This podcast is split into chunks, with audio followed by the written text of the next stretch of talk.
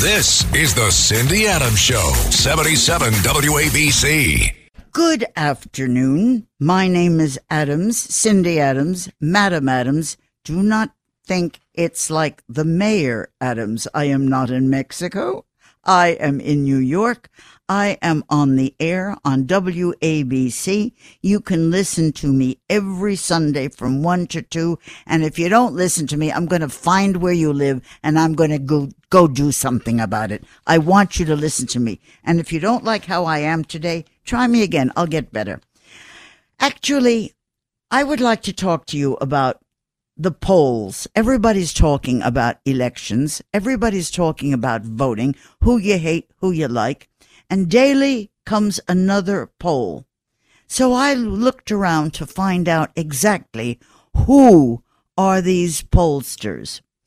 I spoke to a lady named Joan. She's middle aged. She says it takes nerve to walk to a strange house cold and ring a doorbell. Mostly hired are women, she said, who are age 50 ish or maybe a little bit more. Supervisors accompany first time trainees. So I said, yeah, but what's it like? We're all scared. We don't open doors to people who we don't know. And she said, well, today doors now open less because it is dangerous. And in rich areas, when you're going to take a poll, security is very tight. If it's a, an apartment, the doormen bar us unless we're expected. Females fear opening a door now, except to a woman especially a woman now who's in her 50s. We feel safer with that. Bad areas, she says, we do on Saturdays. Why? Because people are around then. It's safer. Rich areas, we do nighttime when the husband is home.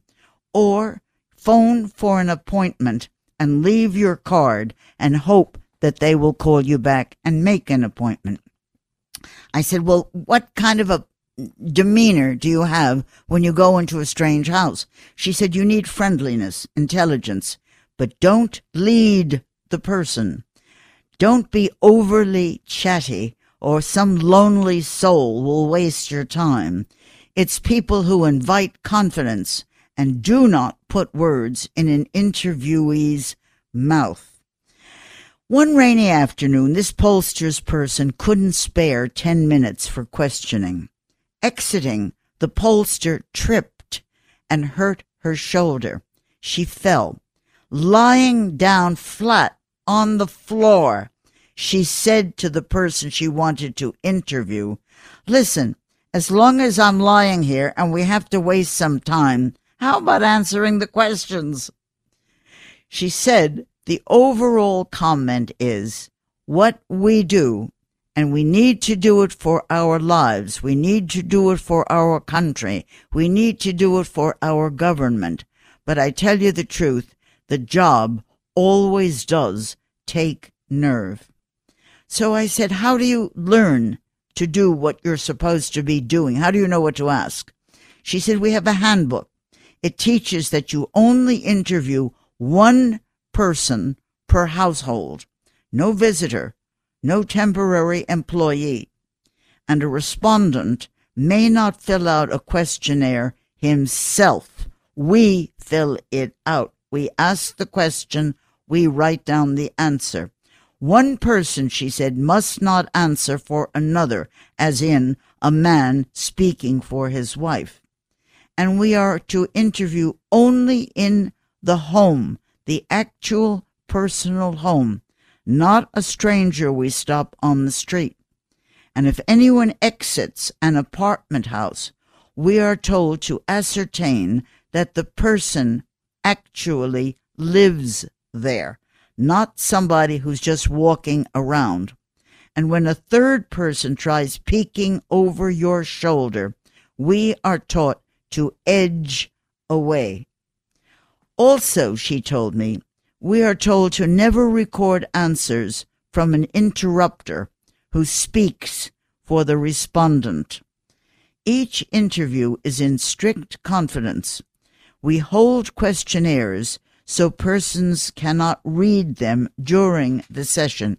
We don't loan out the questionnaire for the person to read. And we are to ask questions as we take a poll in direct order, exactly as it is worded. All is carefully arranged sequentially.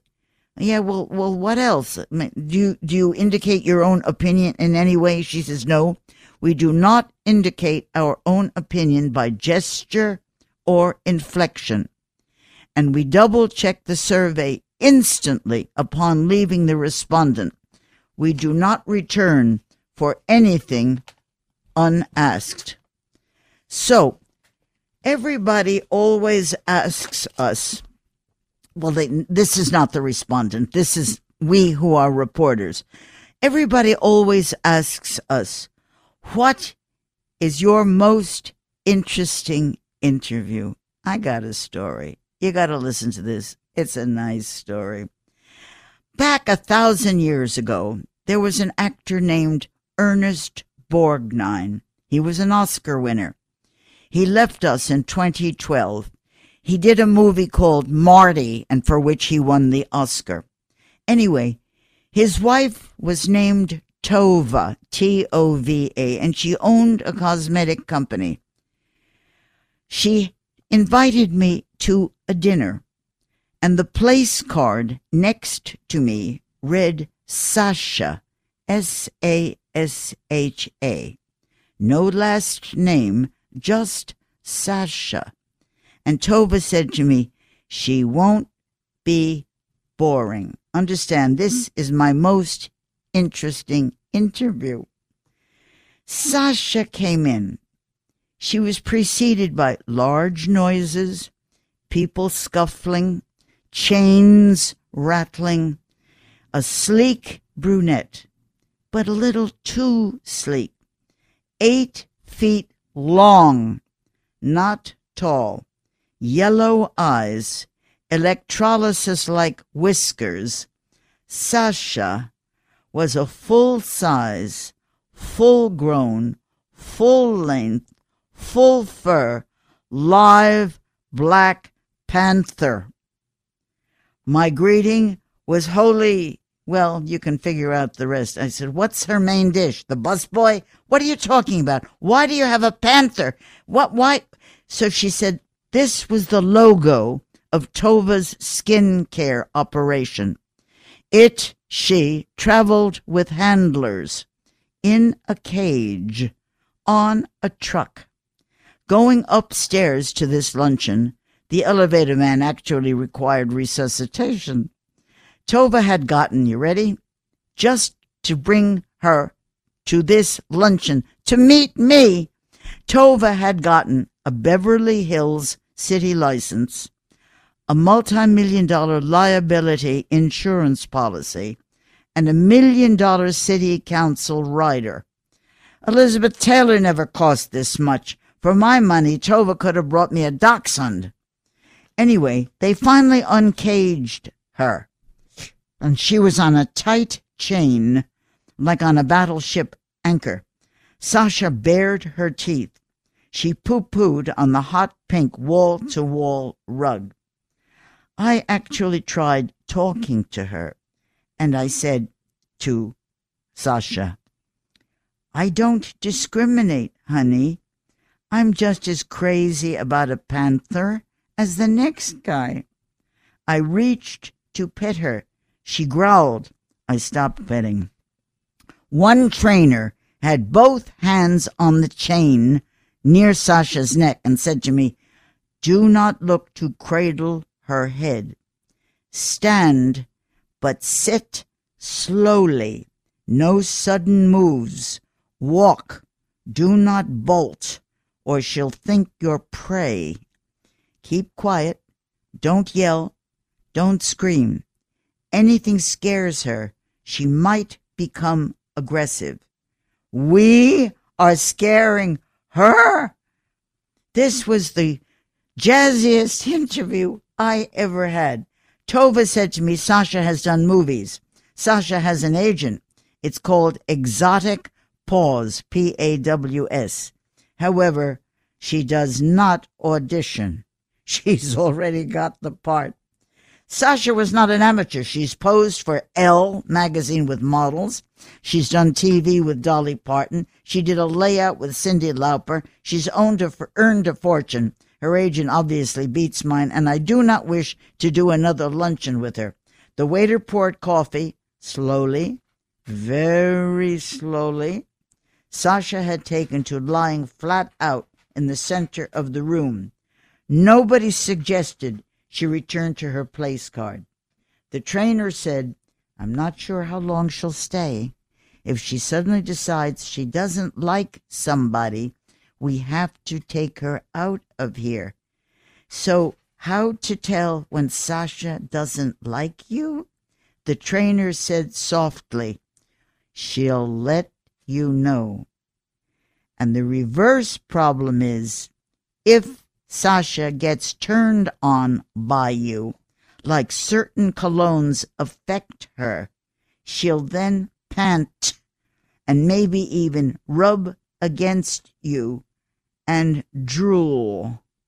Listen, for me, it was just an average night out when writing a column, and that's an answer to whoever asks me what was the most interesting interview I ever had. Ohio, ready for some quick mental health facts? Let's go.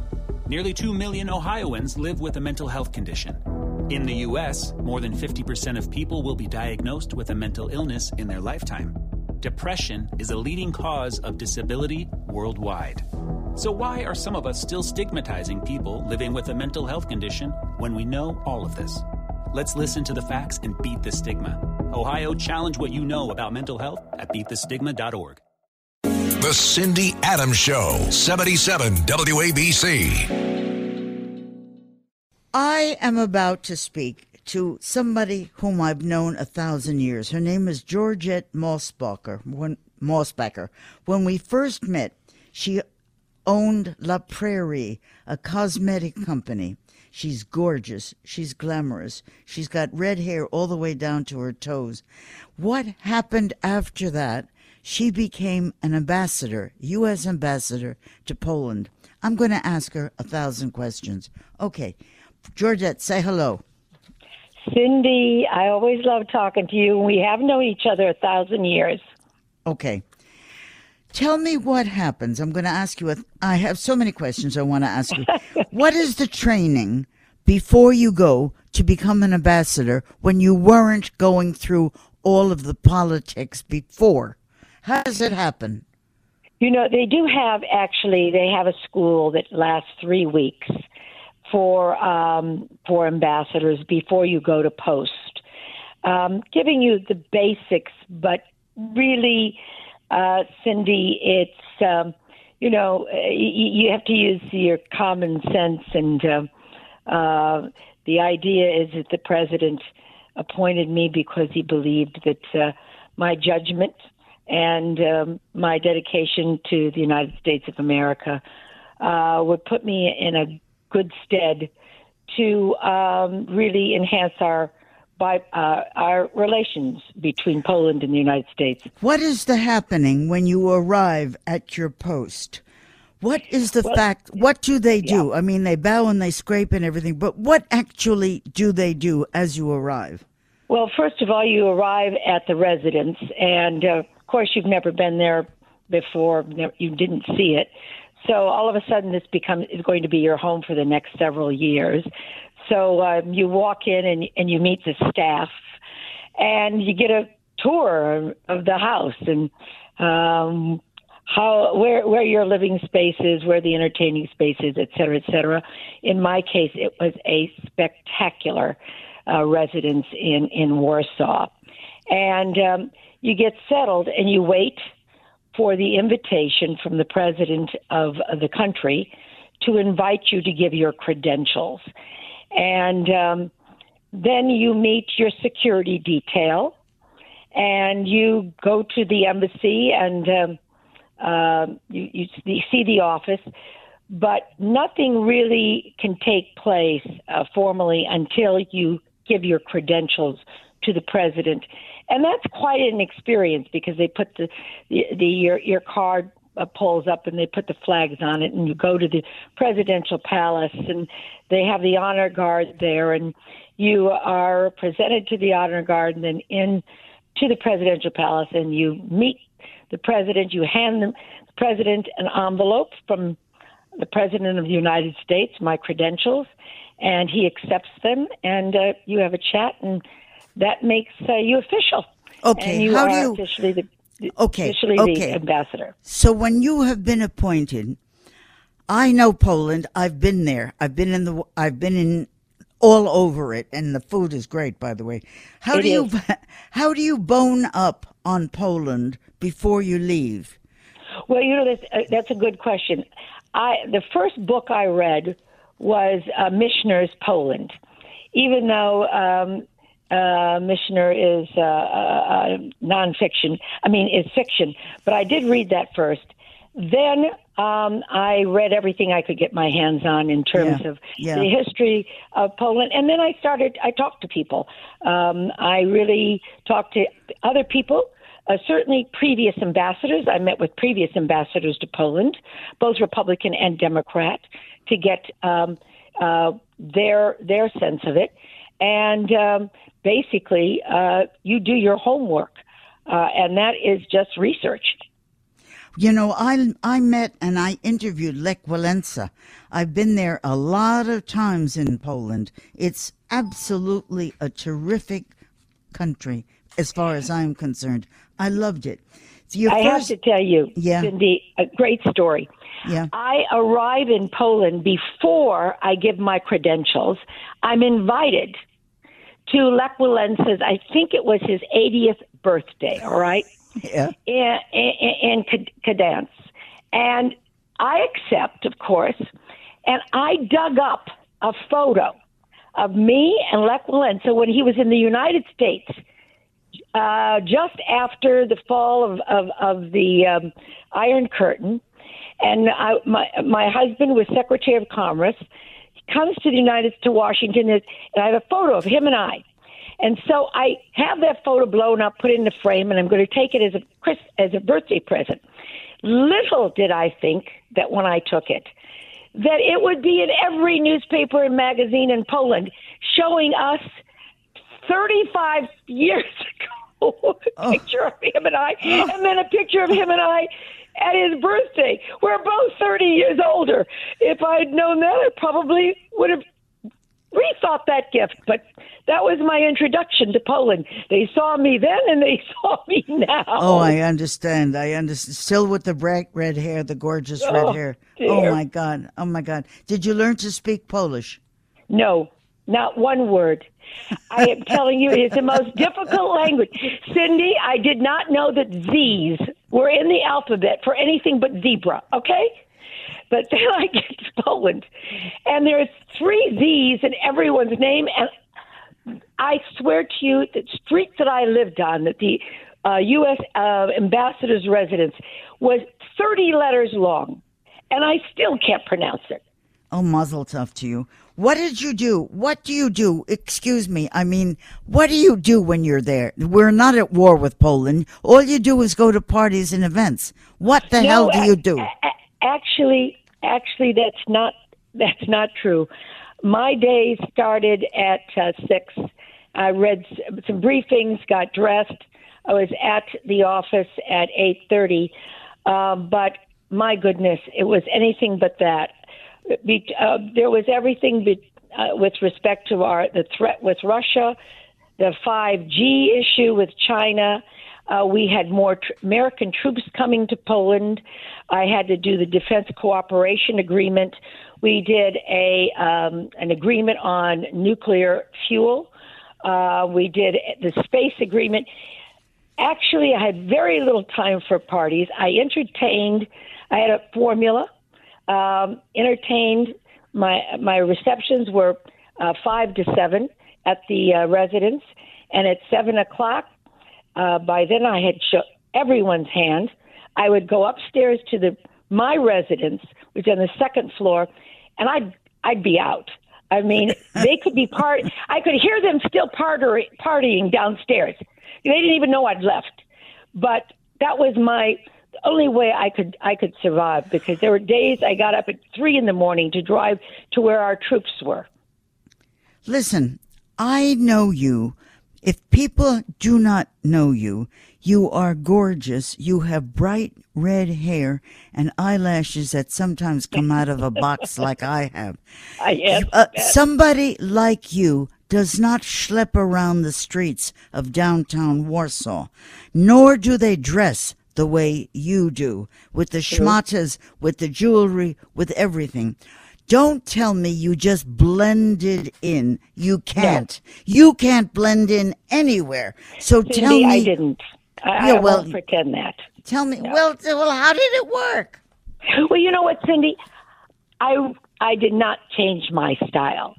I mean, um, yes, I think I was probably uh, for an ambassador compared to the other female ambassadors. I, I mean, I, I did wear. I like big jewelry. I like red nail polish. I like red lipstick. Uh, I am dressed and groomed to the hilt, but I was always prepared for my meetings, and I was effective. And that's what counted in the end. Yes, I did stand out, but I think I stood out more because of what I accomplished than what I looked like. Um, but I, I, I don't deny that that I, I was very different than than most most female uh, ambassadors. As they would say in Washington, you bet your ass. I know you. You would stand out anywhere. You would stand out in Hollywood. So if you're telling me downtown Warsaw, which I have been in, which I have shopped in, the, the, the crapola I have eaten in, what is it like with you with your bright red Well, hair? yeah. and lashes and schmatas. Don't tell me it was just every day in Poland for you. You know, I, I know. I think uh, it took maybe Poland a little while to get used to my glamour, if you will. Yeah. But as uh, uh, and it- no, and, and they would write about that too. Uh, uh, I remember one of the things that first interviews I did, I had open toe shoes, and that was criticized. Well, I'm sorry. Did I ever think that open toe shoes would be a problem? But I will tell you something. I still I wore open toe shoes anyway because that's that was my style, and they got used to it. Um, and, and again, in the end, it was about what I accomplished for them. I got them visa waiver. Three presidents promised it, but I got it delivered. So in the end, um, it was what I accomplished, um, and they enjoyed. Um, kind, Okay, think, give me an experience where maybe it didn't work so hard or where it was difficult. Tell me, tell me, because we don't know- really understand. You know, you know what? It, it, it was never. I I can never tell you that my own personal style was difficult. Um, it, it, it, it, it's always to some degree that way with women, but at the end of the day, it is about being prepared. Uh, and I was always over prepared. So I, I can't honestly say I had a bad experience with that in that respect. Sure.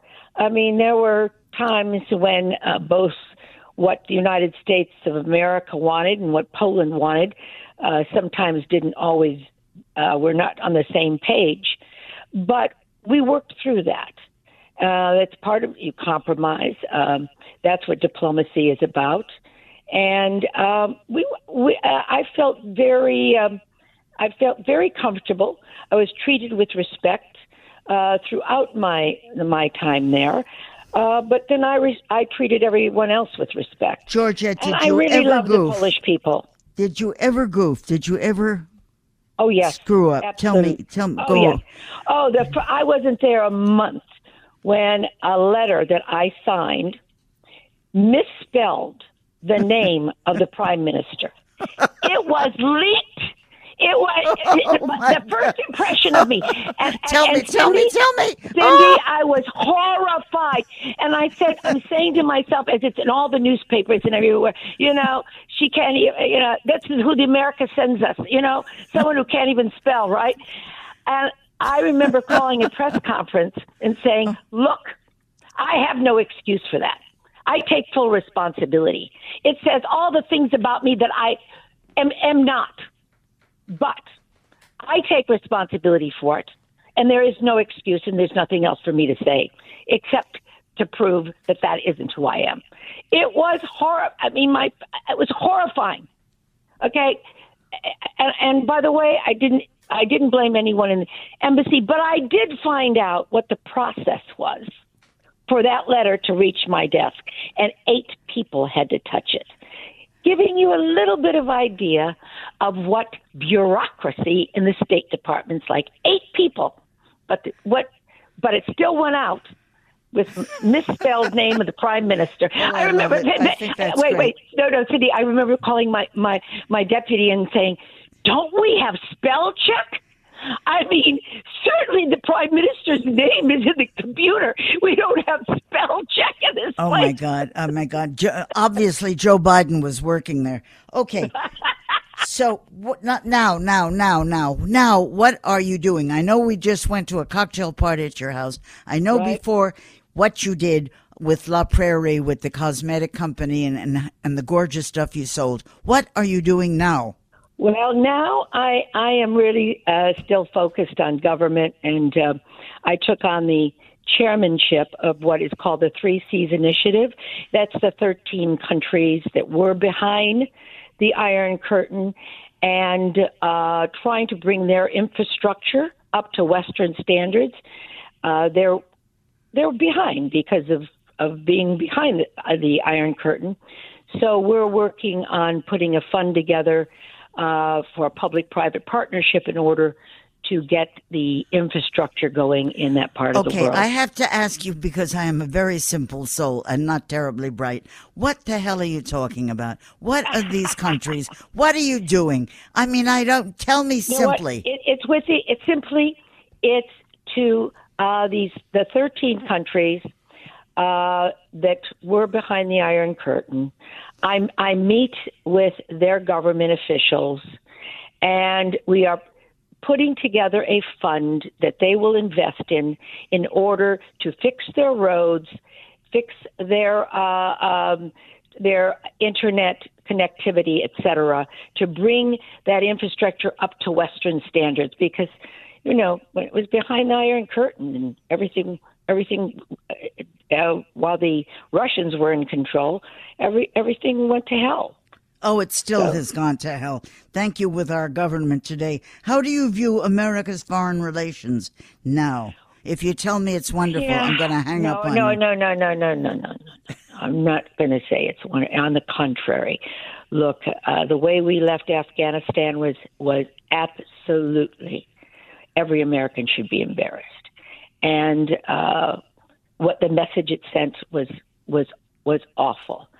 Uh, I also have a problem with our what we're doing in Ukraine because this has become an incremental war. We give them just enough to um, to to win the battles, but not enough to win the war. We won't give them planes. We won't give them missiles. I, I think that this is immoral, frankly, uh, because it just it's just not enough for them to win, but uh, to win the war. So this thing can goes on and on and on. Uh, and it should never have happened in the first place. I mean, Putin told us for one year what he was going to do. He put 200,000 troops on the border. And what did the great Western democracies do? Nothing. Okay. So, I, no. I would like to pee on the government in every possible way, and you can't do that. So I just want to say thank you for coming on. Thank you for inviting me to your cocktail party. Thank you for having sent me stuff from La Prairie. And I just love you, and I'm glad to talk to you. Cindy, I love you. And as I told your producer, anything Cindy wants, anything, I'm there. How about your jewelry? Well, all right. Well, if I'll you start live long, with I'll start with that. The hell with anything else. Okay. Okay, that's a deal. Thank you, All right, my baby. darling. Thanks, sweetheart. Love you. You Bye, too. hun. Bye. All the dish that's fit to air. Cindy Adams is on 77 WABC. I am going to speak to someone I know and love and adore. Her name is Dorrit Moussaieff.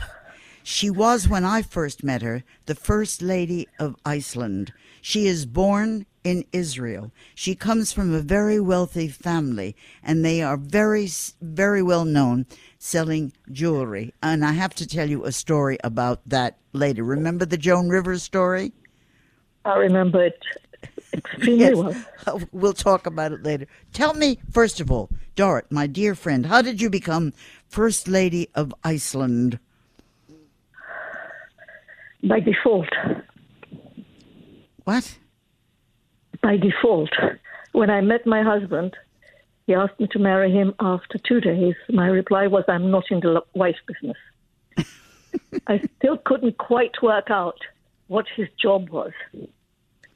And then to cut a very long story short, unless you've got at least four hours for the interview, uh, I run into him again. I met him at Barbara and Jerry Hines' house in London. Yeah. I was so bored at lunch. I had to find an excuse to leave, but the cell phone didn't work in her basement where the dining room was, in like a typical London house. I ended up being stuck next to him. The next day, I ran into him by sheer coincidence at Yehudi Menuhin Memorial Service at Christie's. We were somehow cornered, and I was forced to talk to him for about 15 minutes. He invited me to come to Iceland. I was particularly rude. I said, What is there for me to write about? At the time, I was contributing editor for Tatler. I don't usually, when somebody in his line of business asks me what I do, I roll my eyes and say, Well, I'm, I'm a contributing editor because at least this way we'll have some kind of mutual point of conversation. Okay. If I was going to tell him I'm selling diamonds and pearls, I don't think that would have gone very far. Well, so, okay. Uh, yeah, go, go, go. Okay, well, you said lots of really great stuff. Said, like what? Horses. I said, okay, now we're talking. Um, you really want to know the whole story? Well, where am I going to go? Of course I am. I want to talk to you. Tell me. okay, okay. he rang me the next morning. I said, when can you come? This was March the 16th. Being single, very happily single, lots of plans. The next available week I had is the third week of August. So he looked at me and he said, okay, I'll organize it for them. But in the meanwhile, can I see you again here? I said, no, because I'm leaving tomorrow. My father was taken ill with a heart condition. At the time, I believe he was 85. It was Easter holiday. I was planning to go with great friends of mine, uh, Sir Rocco and Lady Forte, and a group of people to Lyford Cay in the Bahamas. So my father called Dorrit, I don't want you to go so far away. Can you please stay here? Or go somewhere closer if I want you here back within two or three hours. Uh, I changed my plans. Oliver had called me, and I said, Do you know what? I can change my plans. Can I come for Easter? But get me some horses to ride and see if there's any skiing left somewhere. I said, sure, I'll ring you back tomorrow morning and uh, we'll finalize it. Tomorrow morning comes and goes. He doesn't ring me, but another great American friend of mine rings from Aspen and says, Dorrit, we have six feet of powder here. I've got the cat booked every day. Will you come? I forget about Oliver my father, oh, my I forgot to add, my father at that point decided to get better and he wanted to go to Israel for Passover. So I was somewhat upset that I was stuck with Iceland and he wasn't even in England. I immediately took up this invitation and took the next Continental airline flight to Denver at the time. I bought a one-way ticket. Took very little clothes. I was staying with a close girlfriend. I knew I could rely on her wardrobe to supply me for the next few days. I get to Denver Airport. For the first time in my life, I come to the U.S. five times a year at least. The immigration officer does not allow me in. It's now 8.30 at night. The last commercial flight to Aspen is 9.30, and if I miss it, I have to stay in Denver the night, and I miss my skiing the next morning, which starts at 7 a.m. I call my home. At the time, we still had those uh, uh, answering services. This And is all how you met all of our your husband? Iceland. I suddenly say, well, this man, didn't he say he's a president? Surely he must know some senators or some ambassadors, and I don't have to bother my friends here to. He could just make a phone call. Let's see what this guy is good for. I call him. Yeah. I call him. He said, "Where are you? Are you on your way? Uh, we were supposed to be." And I said, "No, I'm actually in Denver. I didn't hear from you." He says, "Oh, well, I was arranging the tickets and I was in meeting." Samson, can you stop making that noise, please? Go outside. Go if your friends are here. In Iceland, the dogs come and take each other for a walk. They need no human company. Um, and he said, Well, when am I going to see you again? Oh, no, I said, Hold on. I'm in America. Can you please ring your ambassador? Forgetting it's very late at night in Europe and try and get me in. They're not allowing me in. No, no great phone cell connection. He says he'll see what he can do. By that time, I've managed to talk the immigration officer into why I don't have a return ticket and why I have no luggage. But I showed his, his supervisor that I always leave when I come. Okay, okay, o- get- okay. L- listen, I have to now mm-hmm. find out something. Is it true? I am sitting here talking to you. I am in New York. You are abroad. You Yes. have t- just told your dog to go outside and behave. I am sitting here with a dog on my lap. Is it true that you are trying to clone your dog? No, I have cloned my dog. Tell me, tell She's me. What do you mean you clone? Not the big dog you had with you in Iceland. The big, the big. Uh, Yes. The very same one. How have you cloned him? Tell me. I called a wonderful, well, it was long research. Um, I found a wonderful company called ViaGen in Texas. They sent someone with a kit to Iceland. We took a sample of his blood and a sample of his skin, sent it back to Texas, where it was cultured. His DNA and his um, whatever else they need for cloning was done. And then a few months later, Samson came. If you want to have a look and see just how wonderful and how extraordinary, the, not just genetics, what is the word I'm looking for? Not eco, epigenetics are. He has inherited memory from his predecessor. He's inherited knowledge from his predecessor, just like I have from my father. What are you talking about? You mean the cloned dog has the same memory as the dog I had lunch with in Iceland? He has some of the same memory. And can I invite you for lunch again? And we'll see whether he recognizes you. I don't think. Oh well, I mean, I didn't have too much conversation with the dog. We're not talking about wearing jewelry, but They're not an intellectual conversation. He recognized people. We had, uh, my husband had an employee who worked for us whilst he was president for five years. Samson had never seen it before. He invited us to his birthday party. There were 100 people there. He rushed straight to him, pushing everybody out of the way, jumping all over him. And if you really want to see something freaky, I think maybe take this away from your viewers, but it's up to you, from your listeners.